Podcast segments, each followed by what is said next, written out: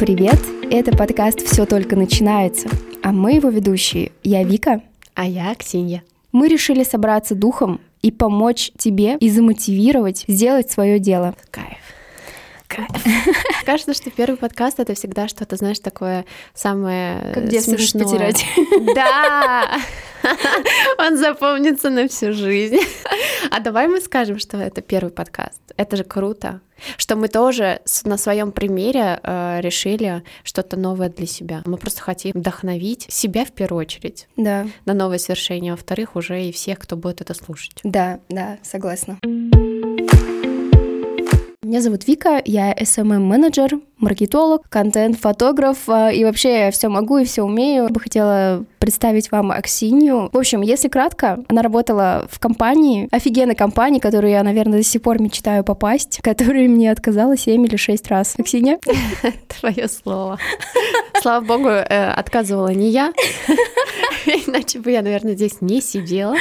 А, Всем привет, меня зовут Аксинья. Я продюсер рекламных съемок и модель. Помимо этого, я обучаю фотопозированию всех желающих любого возраста, любого пола. Помимо этого, да, я действительно работала в одной компании. Компания называется Setters, коммуникационное агентство. Это классная команда, максимально перспективная. Действительно, туда не просто попасть, как все хотят, но а, не у всех это получается. У меня получилось. А расскажи, как у тебя получилось? Может быть, это вдохновит того человека, который сейчас слушает и мечтает попасть в коммуникационное агентство. Не обязательно Setters. Все началось с того, что я поехала на молодежный форум Иволга. Это было в 2018 году летом. И до этой поездки я со своей подругой сидела и думала, что я хочу переехать в Петербург. И думала, а куда я могу устроиться? Моя подруга вскользь сказала, а вот может быть в Setters? А я уже была подписана на них. И я думала, ну, в целом как бы да, но это же больше SMM агентство.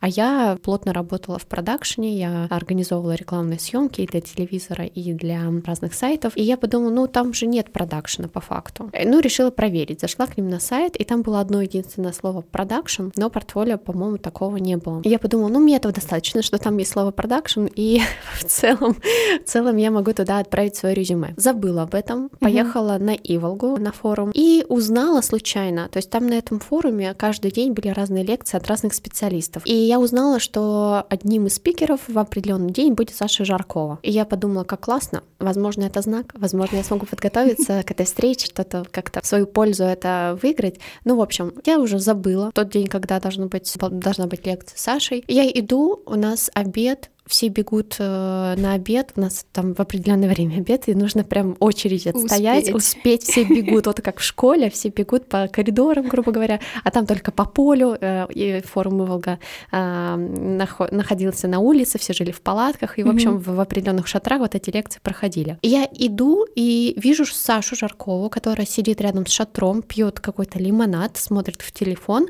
и я понимаю, что вот он шанс, вот он шанс познакомиться лично до лекции и спросить вообще, как к вам попасть, что нужно сделать, чтобы вот работать в Setters. Я прохожу мимо, потому что мне настолько было страшно подойти. Я прохожу мимо Саши и как бы прохожу дальше, беру себя в руки, всю свою волю, желание, и поворачиваюсь к ней, и иду к ней прямо навстречу. Говорю, Саша, привет, я очень хочу работать в Setters, что мне нужно сделать? Она говорит, она, во-первых, опешила вообще от такого, потому что там еще жара была, плюс 40 градусов. Человек сидел в тени, отходил от жары, и я такая, привет, хочу у вас работать, скажи, что мне нужно делать. Она этого не ожидала, она сказала, ну, э, забавно, говорит, эм, просто при- пришли какое-нибудь резюме нам на почту, которая указана на сайте. Я говорю, да, супер, ну, я говорю, помню, что вот ты а, в Инстаграме, запрещенной социальной сети, говорила, что присылают вам какие-то скучные резюме, какие-то вот, э, которые не запоминаются. Что мне нужно сделать, каким образом мне прислать резюме, чтобы я запомнилась и меня точно взяли. Она говорит, подумай, у нас же креативное коммуникационное агентство, поэтому подумай. Я такая, ну супер, ушла. Потом у нас была лекция с Сашей, я максимально вдохновилась ей, и после этой лекции в этот же вечер я написала своему дизайнеру знакомому, говорю, Саня, нужно Выручай. выручай, мне нужно классное креативное резюме, потому что я верстать ничего не умела, я не, знала, не знакома до сих пор с дизайном. Я просто написала ему, говорю, мне нужно охренительное резюме, чтобы меня заметили. Присылаю ему все кейсы, он мне присылает резюме, оно мне нравится, и вот через месяц я уже живу в Санкт-Петербурге. Здорово.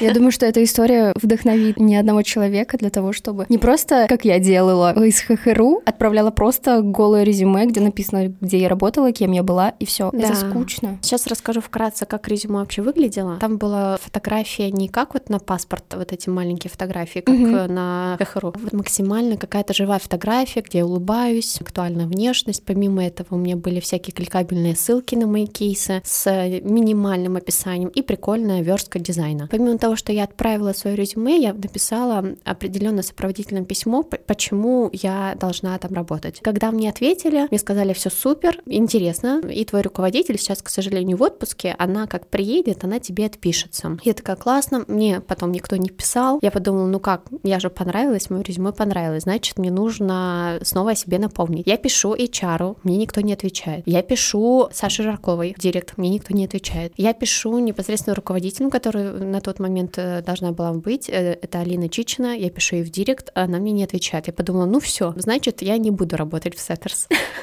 А потом я подумала, а почему бы, в смысле не буду? Нет, я буду. И я просто в определенный момент просыпаюсь утром, понимаю, что мне нужно, несмотря ни на что, брать билеты из Кирова в Санкт-Петербург. Я их покупаю, все, как бы купила, успокоилась, понимаю, что все, мне там на следующий день нужно выезжать. И мне приехала в Петербург рано утром, мне написали ответ, что приезжай сегодня в 11 дня, что-то такое было. Я понимаю, что я в 7 утра приезжаю в Петербург, и вот в 11 дня, э, в этот же день мне нужно приехать на собеседование. Круто. Как тебе такое, Илон Маск? Просто вообще шок. И я подумала, что, наверное, все сложилось таким образом, когда ты очень чего-то хочешь, несмотря и вопреки, вот как-то я согласна. тебе это все поворачивается, нужным боком. И здесь точно так же произошло. Я приезжаю, все классно, я вдохновлена максимально на подъеме, что я вот вчера была в Кирове, сегодня в Питере уже на собеседовании, рассказываю, почему я такая и почему мне надо взять, и меня берут. И это было круто. Но я была максимально заряжена на это. Блин, Блин, на самом деле у меня очень похожая история с Питером, как я сюда переехала. У меня было то же самое, только это был двадцатый год, пандемия. Это был не Setters, к сожалению. Еще не поздно, как я тебе говорила. Я не теряю надежды, конечно же, нет. Это был бренд одежды Urban Tiger. Я переехала из Москвы. Думаю, все, сейчас порву Питер, мне будет все классно, все супер. В итоге были те места, куда меня брали, но они мне не нравились. И вот в Urban Tiger Саша, не знаю, ты будешь слушать этот подкаст или нет, но я всегда тебя вспоминаю как начальника, который, короче, как главного босса моей жизни и сердца. Звучит очень круто. Вот. В общем, я ходила целый месяц на собеседование. Уже под конец, когда уже все закрылись на локдаун, э, я уехала обратно в Москву, и она мне звонит и говорит, Вик, завтра выходи э, на э, оформление, а я уже в Москве сижу. Он говорит, так, быстро взяла билеты и приехала. Я такая, хорошо, босс. Я тоже так же приехала с утра ночным поездом из Москвы, и с утра поехала на оформление это было так классно. Вот это чувство, когда ты, блин, у меня новая жизнь, у меня офигенная работа. Новый город. Да. Новая работа. Новая квартира. Новая квартира. И никого. Ну, то есть, с одной стороны, это очень э, заряжает, а с другой стороны, вот эта неизвестность, она дико пугает. То есть, ты не знаешь, что будет, ты не знаешь. Ты понимаешь, что будет тяжело, но не понимаешь, насколько. Понимаешь, что тебе не будет хватать той поддержки, которая была до этого в твоем городе родном, а в плане друзей, в плане знакомых. Но настолько вот это желание огромное что ты не можешь просто это не сделать. То есть у тебя нет пути назад. Ну, а он как бы есть, вот эта зона комфорта, она тебя ждет, если что. Но приехать и признать свое поражение, что у тебя не получилось, это как-то не хочется этого да. делать, да, и ты такой, блин, я сделаю это. Да, я знаешь, сделаю все. Да. Так что, ребята, дерзайте. Главное, креативьте. Это как вот со списыванием в школе или в универе. То есть у всех есть свои какие-то классные лайфхаки, приспособления, но с каждым годом это все развивается. И вот здесь то же самое, что как будто бы это тоже важно развивать подачу своего резюме, подачу себя. И чем ты будешь э, наиболее выделяться, тем быстрее тебя заметят и захотят с тобой работать, потому что именно креативная составляющая, креативный подход к работе, он максимально важен в данный момент. Ну, вообще в любой сфере, неважно. Мне кажется, что либо ты работаешь в такси, это тоже про креатив, да, когда ты каждый день в такси ездишь, но какой-то один таксист тебе запомнится определенным образом, потому что он как-то с тобой поговорил иначе, или он там что-то тебе предложил, что-то сделал, или это какая-то креативная сфера, неважно. То есть вот креативный подход в любых направлениях, даже когда ты утром чистишь зубы, можно его развивать, подумать, как еще можно почистить зубы непривычным для себя способом. А вот давай ты расскажешь, какой смысл. То есть каждый из нас замотивирован по-своему. Что для тебя значит этот подкаст? Почему ты идешь в этот новый опыт? Этот подкаст поможет мне раскрыть себя как человека самостоятельного, который готов вести проект без боссов, без начальников, без каких-то инвестиций. Все, у меня нет э, никакой подушки безопасности, это будет сплошная импровизация, но мне было страшно одной идти, поэтому я позвала даму своего сердца. А что тебе подкаст даст и поможет? Вот то, что ты чувствуешь. Не то, что мы дадим, какую пользу людям. Угу. Может быть, мы вообще ни хрена не дадим. Может быть, это вообще просто тупо для нас вместо психолога. Это же, это же на самом деле, мы же когда проговариваем, да, мы да. сами себя еще немножечко вот так вот это направляем, потому что это же у нас каша в голове, и мы такие вроде хотим, а потом сидим и что-то ждем. А вот, например, вот я также ждала твоего приглашения сюда, и я дико этому рада, потому что это охренительный новый опыт. Я не знаю, получится у нас или нет, но мне это приятно делать конкретно с тобой. Вообще, ты мой движок. Вот, mm. вот, вот в этом направлении ты мой движок, ты мой вдохновитель, и я тебе за это очень благодарна. Круто, что мы это делаем, круто, что мы делаем это сейчас. Я просто очень буду надеяться, что это кому-то будет полезно. В первую очередь, это полезно для нас с тобой, чтобы вообще немножечко вот так по полочкам разложить все наши идеи в голове и понять, насколько они нужны людям. Я очень-очень давно вынашиваю идею своего проекта, который поможет мне, поможет моему слушателю, тебе, Аксинь, сделать свое независимое независимое что-то. То есть, по сути, SMM, я сейчас работаю с проектами, где мне говорят, вот надо бы снять вот это, вот надо бы сделать вот это вот. Ты, конечно же, показываешь и говоришь, что давайте вот это, ты внедряешь какие-то моменты, но все равно общий фон проекта ты не можешь изменить. А здесь ты можешь рулить сам, можешь вырулить туда, куда ты хочешь. Именно очень... про самостоятельность. Самостоятельность, да? да. У меня очень много страхов. Э, самое интересное, что раньше этих страхов не было, например, в детстве или в 20 лет. Угу ты просто мог пойти и сделать, и не париться. Угу. А сейчас есть много страхов, а что подумают, а что скажут. Обсуждение в своей голове со своими тараканами. Мне это безумно не нравится, я бы хотела избавиться от этого. Хочется быть свободнее, хочу помочь себе идти по своей дорожке. Угу. Как это важно. Как это важно вообще понять, что твое, а что не твое. Делять, да, собственные желания от желаний других людей. А еще как круто, что можно увидеть эту поддержку в незнакомых для тебя людях. То есть вот мне кажется, что у нас даже подкаст может быть э, с точки зрения поддержки себя самих и поддержки других людей. Мы не знаем, что мы делаем, мы не знаем, получится или нет. Мы идем в новый опыт, даже вот в каких-то своих новых проектах. Например, я очень хочу э, масштабировать свое направление по позиции позированию и сделать людей более счастливыми в плане ощущений себя в первую очередь во время съемки, да и вообще по жизни, да, когда человек просто живет, чувствует максимальную уверенность в том, как он выглядит, то, как он чувствует, как он двигается, и в том числе и в результате на фото или видео. Так как фотография или видео — это память, и она с нами, грубо говоря, навсегда, то есть это не как там раньше напечатали фотографии, они могли пропасть каким-либо образом. Сейчас это можно все в, в облаке хранить, а потом 80 лет посмотреть и кайфануть от себя самого. То есть я хочу продлить вот это вот ощущение любви к себе через визуал. Я хочу это масштабировать, но я пока не знаю, как это сделать и нужно ли это людям. И вот, наверное, если я буду это проговаривать здесь, и меня услышат, и даже ты услышишь и скажешь мне, типа, да, наверное, это прикольно. Меня это вдохновит, и я пойму, что да, я буду в этом направлении еще больше работать и что-то делать. То есть это кайфово и круто, если другие люди тоже сидят сейчас и думают, что хочу, например, печь торты, но не знаю, а надо ли это людям, потому что дофига же кто это делает, может быть. Да, я согласна.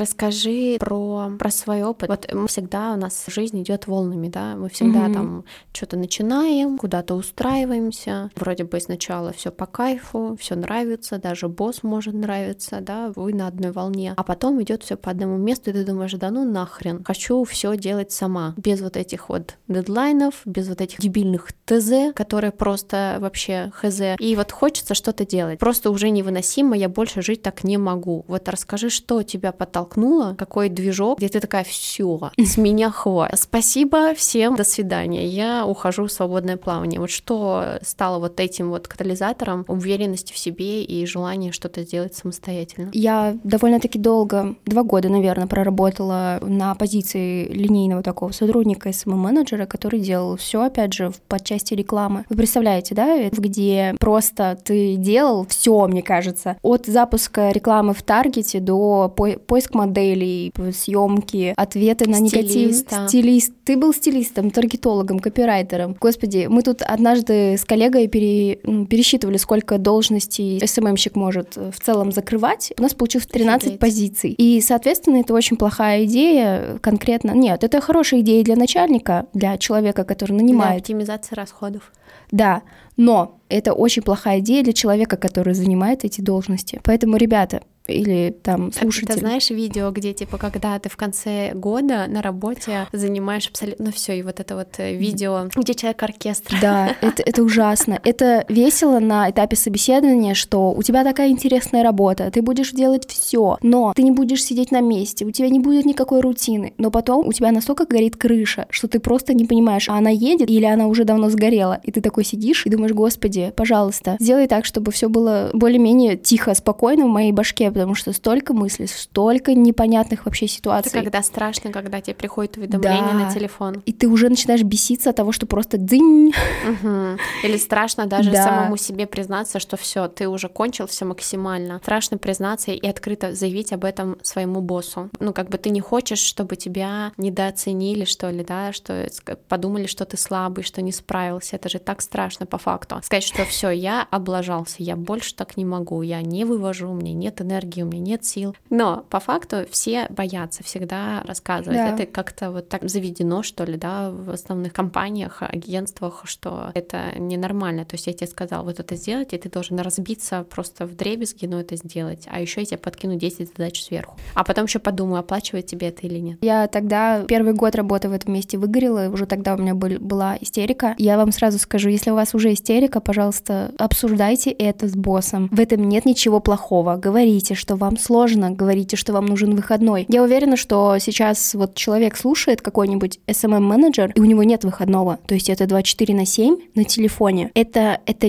это не good, это очень плохо. Э, пожалуйста, думайте о себе, потому что в какой-то момент вы просто сойдете с ума. Разговаривайте, общайтесь с начальником. У тебя получилось поговорить? Нет, я просто в какой-то момент резко ушла, и я считаю, что это у меня достаточно, ну, это плохой опыт, так нельзя делать. А ну, что ты сделала? Что, что произошло? Я уволилась вкратце. одним днем, и я считаю, что так нельзя делать. Это очень плохо. Опыт был хороший, мне безумно нравилось это место. Опять же, было много классных моментов. А почему ты думаешь, что нельзя одним днем уходить? Ты же не была устро... трудоустроена официально. По сути, да, но я за экологичный подход отношений между боссом и тобой. А, во-первых, ты перед собой чист. Во-вторых, как говорится, не плюй в колодец, пригодится. Согласна.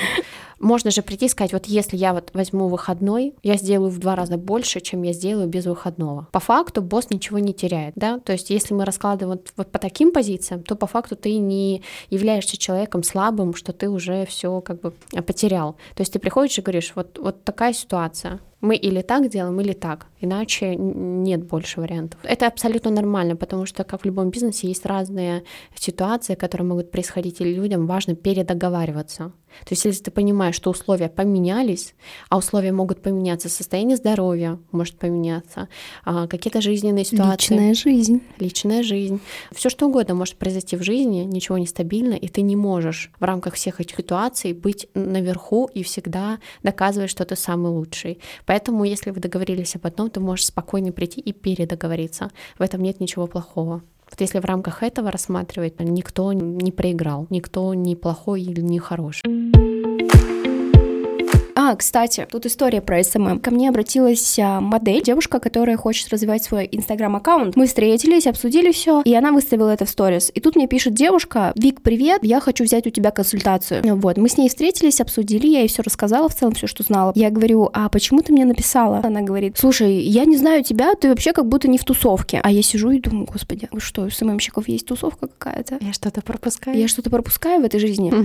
И она такая, ты вообще какая-то, знаешь, вот просто, оказывается, ты уже давно работаешь в Питере, я тебя не знаю, оказывается, у них есть какая-то группа. Но важное наблюдение здесь. Мне очень понравилось, что я в тот момент, ко мне пришла мысль, значит, я мыслю не так, как все. Угу. В любом случае, когда ты в какой-то определенной тусовке, ты начинаешь мыслить так же, как и они. Все верно. В любом случае, это круто быть в тусовке, это круто быть в комьюнити определенном. То, что я вот так совпало, что я, э, грубо говоря, серый кардинал, угу. неизвестный никому человек, это круто. А, потому что у меня другое мышление. Я вообще изначально, когда СММщиком э, устроилась работать, скажем так, я прошла курсы именно по кино видеосъемке. Угу. То есть это был не просто мобильная съемка, как сейчас любят по-простому учить, да, вот делай какие-то переходы вот приложений и не парься. А там у нас нам конкретно на примерах э, кино uh-huh. Уэса Андерсона, в общем, таких вот Нолана, uh-huh. рассказывали, как они снимают. И это круто, это дает тебе какую-то базу определенную снимать как-то вот качественно, ну, по мне. Uh-huh.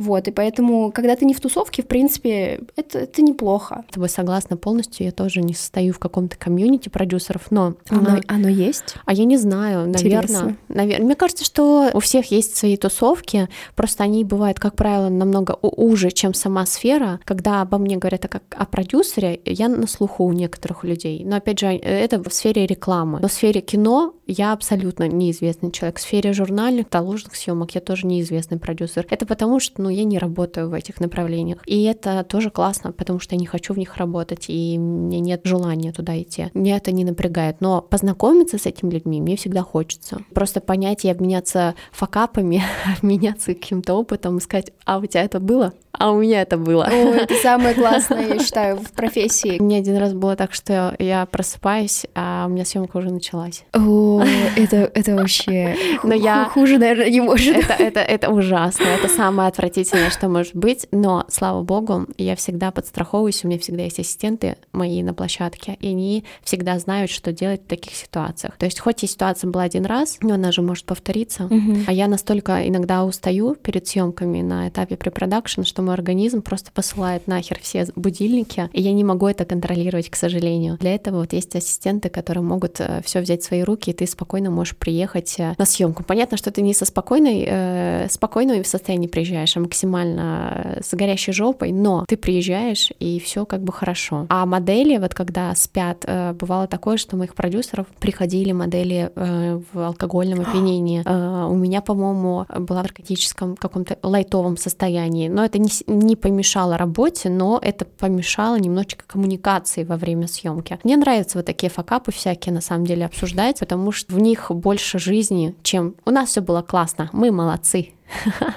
А на самом деле всегда же, мне кажется, что вот на каждом проекте, на каждой съемке есть какие-то факапы. Они бывают лайтовые, а бывают прям максимально жесткие. Ну, бывает всякое. Бывает и летальный исход к сожалению. Летальный? Конечно. Съемки это же вообще такое жесткое. То есть, ну вот как ты там, возможно, слышала, что многие съемочные команды в экспедициях э, погибают или как-то травмируются. А, да. Также на наших съемках, даже если ты в студии снимаешь э, с кем-либо, может все что угодно произойти. Да, поэтому очень важно любому человеку, это я сейчас к продюсерам всем привет, думать не только о хорошем, э, что у нас будет все отлично и мы не вылезем за тайминг, а вот еще про какие-то такие ситуации, что надо быть ко всему готовым и знать, что делать в таких ситуациях. Но я могу подытожить этот момент, что каждый раз, чем хуже у тебя ситуация, тем ты более уверенно идешь на следующую съемку. И тебе уже не так страшно, что что-то может подобное произойти, потому что ты уже знаешь, ты уже это прошел, и в целом тебя это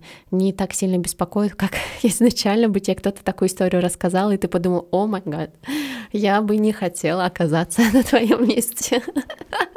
Давай поговорим насчет того вообще, э, что тебя мотивирует конкретно. То есть вот э, помимо того, что ты хочешь, вот решила, что тебе не нравятся условия, в которых ты оказалась в плане работы, ты выгорела максимально, вот что тебя замотивировало? Потому что не всегда же хватает ресурса на то, чтобы встать и начать что-то новое. Во-первых, непонятно, чем ты хочешь заниматься, как правило. То есть, да, ты сидишь и думаешь, вот я, да, уже не могу вот здесь, но пока не знаю, что я хочу. Во-первых, вам нужно просто отдохнуть, выдохнуть. А потом, когда у вас освободилось время, освободилась та энергия, которую вы сжигали, у вас, возможно, появятся сразу какие-то креативные идеи. Может быть, съемочку провести, здесь может быть видео какое-то сделать. И вы такой, ого, фига себе, у меня оказывается, о. Если вам пришла какая-то идея в голову, берите, делайте, пробуйте, узнавайте записывайте тесты, снимайте тесты, то есть не сидите на одном месте. Это, мне кажется, просто вот сделать маленький шажочек, это уже осуществление вашей цели. Берите пример с нас, и все только начинается. Все только начинается.